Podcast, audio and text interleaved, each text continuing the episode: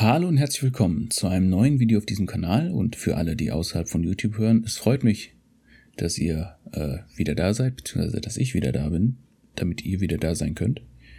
Ähm, es ist eine Weile her, seitdem die letzte Podcast-Episode erschienen ist. Das hatte mehrere Gründe. Zum einen äh, brauchte ich einfach eine kleine Pause vom Thema Biopolitik. Man kann sich vorstellen, wenn man sich über längere Zeit mit nur einem Thema auseinandersetzt, wird das ein wenig äh, langweilig und ermüdend. Und gerade weil die nächsten Personen, die an der Reihe sind, also Agamben und, äh, und, und, und, und, und, wie heißt nochmal das Autorenteam von Empire?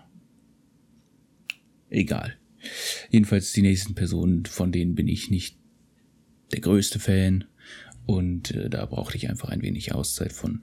Das andere war, dass vor kurzem mein Mikrofon sich so langsam hat an angefangen zu verabschieden.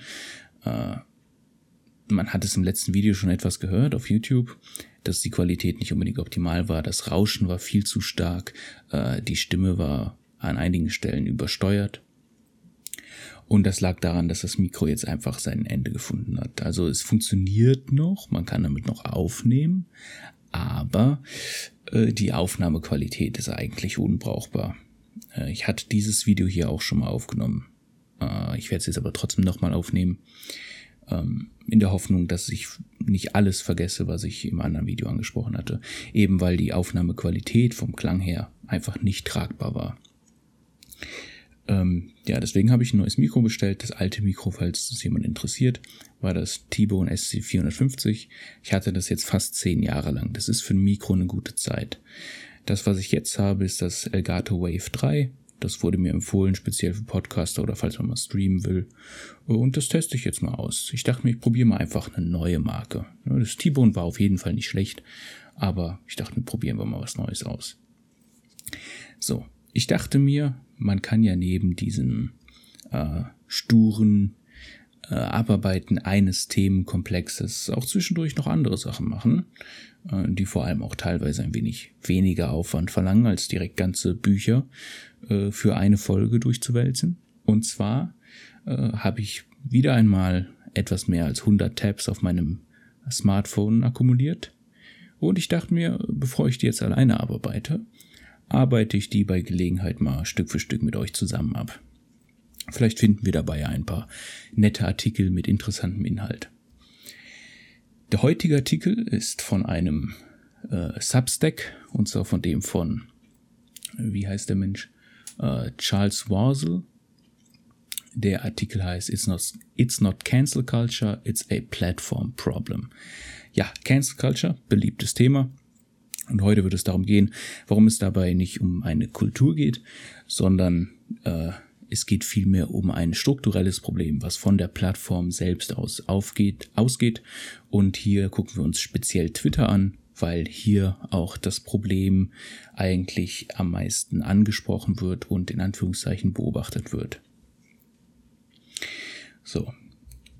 Warsel schaut sich dabei ein konkretes Beispiel an. Es geht um etwas, das am 6. April diesen Jahres passiert ist, und zwar eine gewisse Ellie Hunt hatte zwei Tweets gepostet. Zum einen sollten Leute sich über ein Thema ausdiskutieren, ob der Film Alien ein Horrorfilm ist. Dazu sollte man dann Gründe geben. Der zweite Tweet war, dass ihr Argument diesbezüglich ist, dass es eben kein Horror im Weltraum geben kann. Wie ist sie darauf gekommen? Naja, sie war in einer Bar mit ein paar Freunden, hat gelacht, die haben gequatscht und irgendwann sind sie dann dazu gekommen. Sie dachte sich, hey, lass das mal posten. Äh, so wie das mit Hot Takes halt häufig passiert. Ja, natürlich, im Prozess des Postens passiert schon dann die erste Dekontextualisierung. Dann gibt es natürlich Leute, die darauf reagieren. Und wie reagieren Leute darauf? Erstmal haben natürlich Leute, die sie kennen, die wissen, dass das Blödsinn ist und haben Spaß dran. Äh, die kommentieren dann zum Beispiel drüber auf eine ironische Art und Weise. Das Problem an solchen Dingen ist, dass das wiederum auch ein Dekontextualisierungsprozess ist. Und Leute, die dann der Person folgen, die darauf reagiert, wissen nicht unbedingt, wer die Person ist und können das dann nicht auf dieselbe Art und Weise einschätzen. Das heißt, so ein ironischer Kommentar, der drüber steht, kann schnell mal dafür sorgen, dass dann der Inhalt des drüber kommentierten Kommentars ernst genommen wird. Aus diesem Grund ist sie dann am nächsten Tag auch aufgewacht zu einer Unmenge an Nachrichten. Äh, sogar äh, Filmproduzent wie äh, Produzenten wie, wie Kevin Smith hatten sich wütend über ihre Tweets aufgeregt. Und der Grund dafür, dass das so explodiert ist, war, und jetzt kommen wir zum Plattformproblem, sie ist in den Twitter-Trends aufgetaucht. Hier in Deutschland taucht ja je, fast jeden Tag irgendwas Rassistisches in den Twitter-Trends auf und da eben was bezüglich eines Films. Sie war in den US- und den UK-Trends. Und nicht nur einmal, sondern zeitweise direkt dreimal.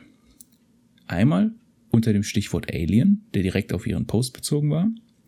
Dann einmal unter Event Horizon, weil irgendjemand halt mit ihr darüber diskutiert hat, ob Event Horizon dazu zählt. Und einmal unter Jason X. Das heißt, ihr Tweet, und diese drei Sachen wurden alle von Twitter selbst auf ihren Tweet bezogen, äh, und auf ihre Person. Das stand nämlich im Untertitel äh, After Journalist Ellie Hunt und so weiter und so fort. Äh, drei Trends für ein und denselben Tweet. Natürlich verbreitet sich so etwas dann schnell und die Menge an negativen Kommentaren ist natürlich dementsprechend groß gewesen. Äh, Ellie Hunt hat dem Autor dieses Artikels gegenüber gesagt, dass sie selbst sich natürlich vorgestellt hat, dass ähm, diese Kommunikation bzw. dieser Tweet äh, mehr unter den, der eigenen Followerschaft bleibt, die Leute, die das verstehen. Sie hat nicht damit gerechnet, dass er nach außen gerät. Und hier kommen wir zu einem ähm, interessanten Punkt bezüglich Twitter. Und zwar äh, haben wir es hier oder mit den sozialen Medien im Allgemeinen ähm, mit einem offenen Raum zu tun. Und das ist auch der Grund, warum häufig meiner Ansicht nach dieses Cancel Culture Narrativ sich entwickeln kann. Ähm, das möchte ich in Verbindung bringen mit einem bestimmten Fetisch konservativer, in Anführungszeichen intellektueller. Diese beklagen ja gerne den Verlust des rationalen Diskurses, der frei von Emotionen war, wo die hohen Intellektuellen in ihren riesigen äh, Burgen saßen und sich dann Briefe hin und her geschickt haben. Ähm, das Ding ist nur, diesen rein rationalen Diskurs von weißen, mächtigen Cis-Männern, äh, den gab es niemals so. Und da reicht natürlich auch ein einzelner Blick schon in die Geschichte, um zu sehen, dass selbst zu den Hochzeiten des Intellekts das nicht war. Äh, werfen wir einen Blick auf äh, das antike Griechenland, wo ein Platon auf seinem freien Marktplatz der Ideen steht und seine Ideenlehre von sich gibt. Gut, ob es eine Ideenlehre ist, darüber lässt sich natürlich diskutieren. Ähm, der steht da und erzählt von seinen Ideen und sagt, oh, der Mensch, das ist ein äh, nicht gefedertes, äh, zweibeiniges Wesen. Und dann kommt ein Diogenes vorbei, schnappt sich ein gerupftes Huhn, schmeißt es ihm vor die Füße und sagt, da hast du deinen Menschen. Ja, klingt das nach eurem rationalen, emotionsfreien Diskurs? Nee? Naja, schade. Gibt auch häufig genug Situationen, wenn man sich in die äh, Menschheitsgeschichte begibt, da wurden haben Menschen ihr Leben verloren. Äh, einfach nur, weil sie äh, über irgendwelche Kleinigkeiten in irgendwelchen Texten diskutiert haben. Also von daher, diesen rationalen Diskurs, den hat es so niemals wirklich gegeben. Das ist ein reiner äh, Fetisch, ein reines Fetischobjekt, das versucht irgendwie dieses intellektuelle Begehren äh, in die Vergangenheit zu stopfen, indem man sagt, okay, wir haben hier in der Gegenwart diese geheime Truppe, diese, diese, diesen bösen Mob äh, von woken, linksgrün versifften Radikalen, die unsere intellektuelle Kultur in den Westen zerstören wollen. Es ist halt einfach nur der politische Modus der Paranoia, der halt eben den Konservatismus, gerade den postmodernen Konservatismus eben auszeichnet. Ja, und dieser räumliche Aspekt ist dabei halt so besonders, weil der Unterschied zwischen früheren Diskussionskulturen und der heuteren, äh, der heuteren, der heutigen, ist eben, dass heute viele Menschen Zugang zum Internet und Zugang zu den sozialen Medien haben. Heißt, viel mehr Menschen können sich am öffentlichen Diskurs einfach so aus dem Nichts raus, wie sie gerade lustig sind, beteiligen. Und das bedeutet natürlich auch, dass einige Stimmen, die vorher im Diskurs eigentlich so gut wie gar nicht aufgetaucht sind, jetzt plötzlich erklingen. Das heißt, wenn Leute sich hinstellen und sagen, hey, ich möchte gern das so haben wie früher, ich will nicht, dass diese ganzen, äh, diese ganzen Minderheiten sprechen, quasi, ähm, dann sagen sie damit nicht, sie möchten einen rein rationalen, emotionslosen Diskurs, sondern sie möchten einen Kenne deine Kaste-Diskurs. Sie möchten dir sagen, okay, du gehörst nicht meiner Kaste an, du gehörst nicht meiner Klasse an, du bist ein niederer Mensch, du bist es nicht wert, mit mir zu sprechen, deine Meinung sollte äh, nicht einmal im Diskurs existieren, genauso wie du nicht. Ähm, und es wäre besser, wenn das so wäre. Es stört sie eben, dass es einen relativ freien äh, Raum des Diskurses eben in den sozialen Medien gibt. Natürlich relativ frei, weil zum einen muss man den Zugang haben und zum anderen gibt es ja immer noch äh, verschiedene Nutzerbedingungen, die bestimmen, was man alles machen kann und was nicht. Außerdem ist man natürlich durch die Form äh, der Präsentation beschränkt. Ne? Man kann Tweets nur auf eine bestimmte Länge schreiben. Äh, selbst Tweetketten äh, kann man nur zu einem, also ein Thread kann man auf einmal nur bis zu einer bestimmten Länge schreiben. Äh, die Arten von Bildern und Videos sind beschränkt. Audiospuren lassen sich nicht richtig äh, einbringen und so weiter und so fort. Ne? Also es gibt viele Beschränkungen, aber nichtsdestotrotz gibt es zumindest so einen offenen Zugang zum Diskurs. Äh, Gab es vorher noch nicht.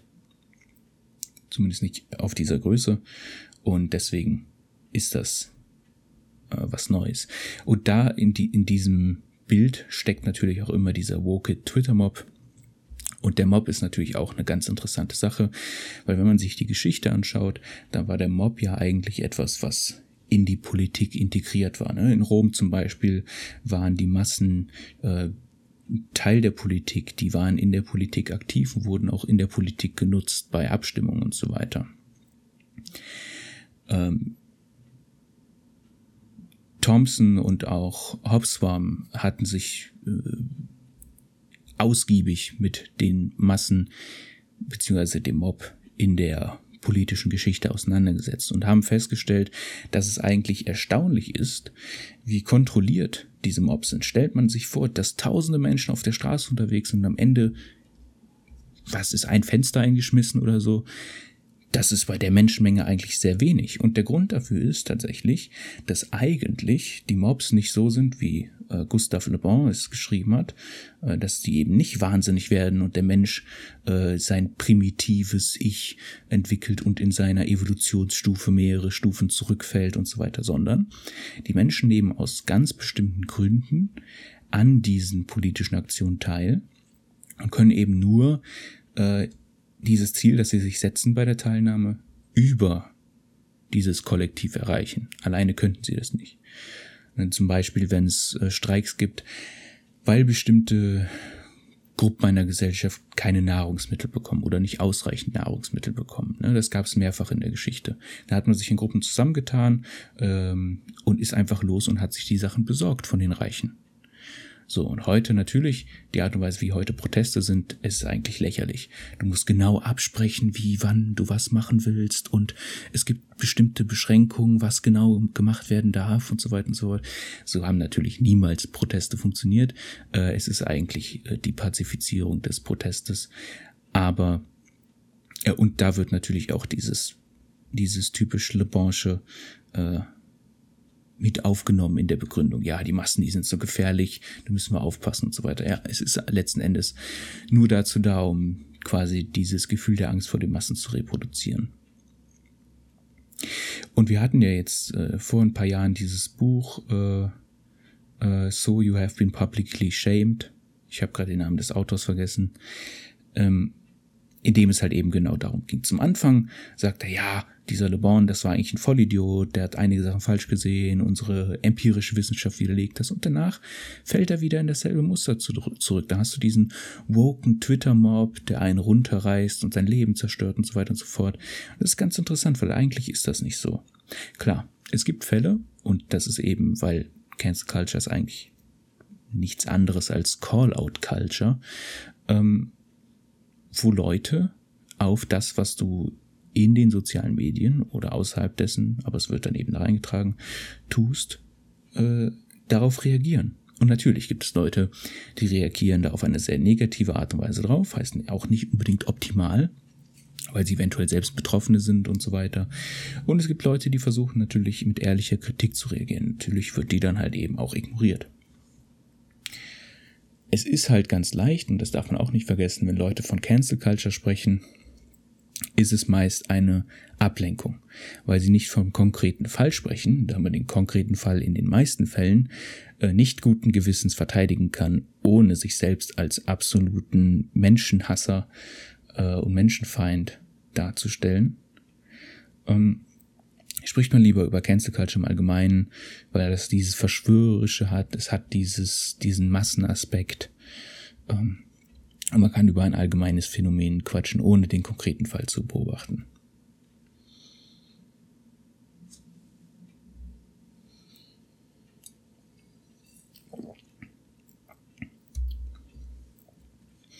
Ja, und das ist natürlich etwas, was im Interesse von Twitter ist. Wie hier im Artikel steht, ähm, gibt es einen User und den Tweet hat man in ähnlicher Form natürlich schon häufiger gesehen, wo steht, äh, dass quasi jeden Tag auf Twitter irgendein Hauptfeind gesucht wird und den, dieses Schwein treibt man dann quasi durchs Dorf. Äh, Beispiele werden hier genannt Bean Dad oder Dog Shampoo Guy. Ich weiß nicht, wer oder was Dog Shampoo Guy ist, aber es interessiert mich auch nicht. Ähm, das sind jedenfalls dann immer für einen gewissen Zeitpunkt die Twitter Main Characters.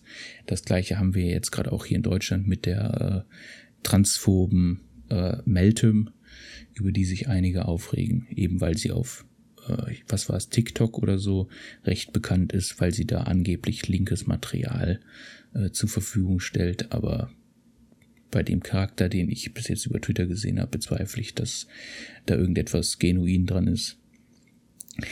Ähm, jedenfalls sucht sich Twitter immer so jemanden raus und reitet dann ständig darauf rum. Die Person selbst erhält dann natürlich deswegen Aufmerksamkeit. Das tut dem Algorithmus ganz gut. Das heißt, die Person wird auch weiterhin am Leben gehalten äh, und erhält zu quasi äh, ja äh, Follower-Zufluss. Auf der anderen Seite ist das natürlich gut für Twitter und Co, weil die leben eben von Interaktion. Ja? Twitter muss versuchen, dass quasi du als Nutzerin so viel wie möglich auf Twitter bist und so viel wie möglich am Posten, kommentieren, liken und so weiter bist. Denn zum einen natürlich gibt es ja Werbung auf Twitter und je mehr Leute die sehen, desto mehr Geld kriegt Twitter. Auf der anderen Seite generierst du natürlich natürlich dadurch natürlich auch wieder persönliche Daten und auch mit persönlichen Daten wird ja auf Social Media oder von den Social Media Seiten selbst gehandelt. Deswegen ist es natürlich in deren Interesse, das zu tun. und deswegen lässt sich sagen, hier mit äh, dem Autor dieses Text, dass es sich eben nicht um irgendeine äh, wahnsinnige Verschwörung des woken Twitter-Mobs handelt, sondern dass Cancel Culture, zumindest wenn es halt um dieses Twitter-Phänomen geht, zu einem großen Teil einfach ähm, ein Plattformproblem ist, um das sich die Plattform kümmern müsste, was sie aber natürlich nicht will, eben weil es im Sinne der Plattform ist.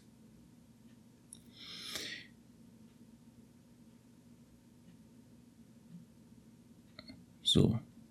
Und äh, der Artikel selbst schließt damit ab, dass äh, die Gesellschaft bzw. die Welt an sich heutzutage mitunter durch die Plattform etwas klaustrophobischer, mehr unterdrückender, mehr äh, erregender wirkt, also im Sinne von wütend machend.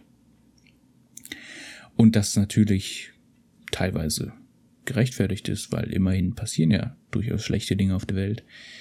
Aber man sollte niemals vergessen, wo die Reihen gebunden sind. Und gerade sollte man auch nicht vergessen, das steht jetzt nicht direkt hier, aber das kann man daraus schließen, meiner Ansicht nach, dass man dabei nicht vergisst, dass, äh, beziehungsweise dass man den Wert der Dinge, die man sieht und auf die man reagiert, nicht vergisst. Zum einen hat man es da mit Menschen zu tun. Einige von denen haben eine gute Behandlung verdient oder zumindest eine Behandlung, wie man selbst behandelt wollen werden würde. Es gibt manche, die haben es verdient, dass sie schlecht behandelt werden. Ähm, aber das ist definitiv nicht die Mehrzahl. Vor allem ist es unnötig und auch Verschwendung der eigenen Zeit. Plus die Gegenseite profitiert davon. Und zum anderen sollte man nicht vergessen, dass auch die Dinge, heißt die Ereignisse, die man sieht, einen realen Wert haben. Und man sollte nicht durch diese Überflutung durch Informationen auf Twitter äh, vergessen, was man da sieht, dass das etwas bedeutet. Wenn man jetzt zum Beispiel jeden Tag Videos davon sieht, wie die Polizei irgendwelche Leute verprügelt, dann ist das irgendwann natürlich so, dass es etwas Normales wird und das nicht mehr so schlimm ist wie beim ersten Mal. Das ist ganz normal. Aber man sollte dieses Gefühl des ersten Mals nicht vergessen, weil es ist und bleibt etwas Schreckliches. Und das sollte nicht weniger werden.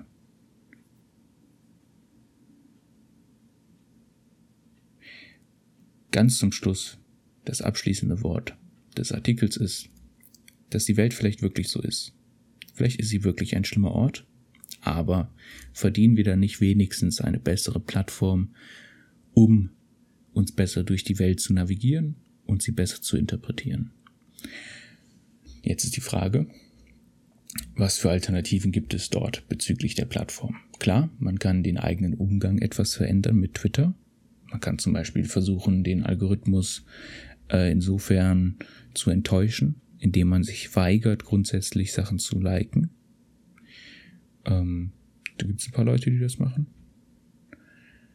Das wird natürlich dann von anderen, weil es eben die Norm ist, als unhöflich angesehen. Alternativ gibt es natürlich andere Plattformen, wie zum Beispiel Mastodon oder so.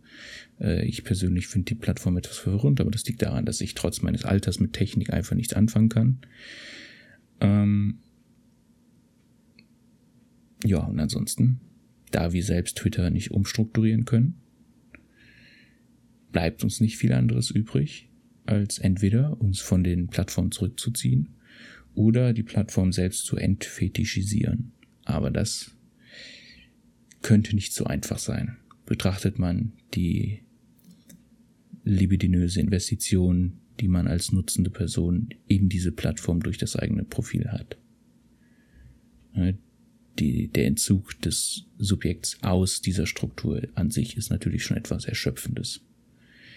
Man kann sich vorstellen, wie es ist, wenn man alleine sein Handy zu Hause lässt und dann unterwegs ist für längere Zeit. Gerade Personen, die sonst häufiger auf Twitter oder anderen Plattformen hängen. Ist ein bedrückendes Gefühl. Wenn man dann wiederkommt, würde es umso dringender, sich unbedingt daran zu wenden. Jeder einzelne Klick, jede einzelne äh, Bildsequenz hat ihre eigene Dringlichkeit. Und das sollten wir nicht vergessen, dass wir versuchen sollten, uns dessen bewusst zu sein und versuchen sollten, quasi unseren eigenen Drang zu hintergehen. Das ist quasi der Unterschied in der Psychoanalyse, Psychoanalyse zwischen ähm, der perversen Position des Subjekts und der analytischen. Und zwar äh, gibt es nur einen Unterschied da. Und der liegt darin, dass das perverse Subjekt sein Begehren durch den anderen befriedigt, während das analytische Subjekt äh, die eigenen Fantasien durchquert hat. Man hat, opfert sein eigenes Begehren dafür, dass man quasi nicht länger äh, den anderen zu begehren braucht. Und das ist vielleicht auch ein Umgang, den man bezüglich den sozialen Plattformen übernehmen sollte. Das heißt, dass man sich nicht mehr von Likes und äh, Kommentaren und so weiter äh, vorantreiben lässt, die nicht mehr begehrt, sondern versucht bewusst dem entgegenzusteuern. Nun gut, das war ein kleiner Beitrag basierend auf diesem Artikel, den ihr auch natürlich in der Beschreibung finden werdet. Äh, ich habe hier ein paar Stellen einfach ausgelassen, weil dieser Beitrag halt größtenteils etwas erzählend ist. Aber ich denke, äh, an sich macht der Beitrag einen guten Punkt und ich hoffe, ich konnte ein, zwei interessante Gedanken zu dem Punkt des Beitrags selber beitragen. Ich hoffe, ihr habt noch einen, eine schöne Woche, einen schönen Monat, wie auch immer, wann auch immer wir uns wiedersehen oder hören. Vielleicht mache ich demnächst auch noch mal was anderes, was es dann wieder nur auf YouTube gibt. Sehen wir dann. Aber wir hören uns auf jeden Fall. Schönen Tag noch. Tschüss.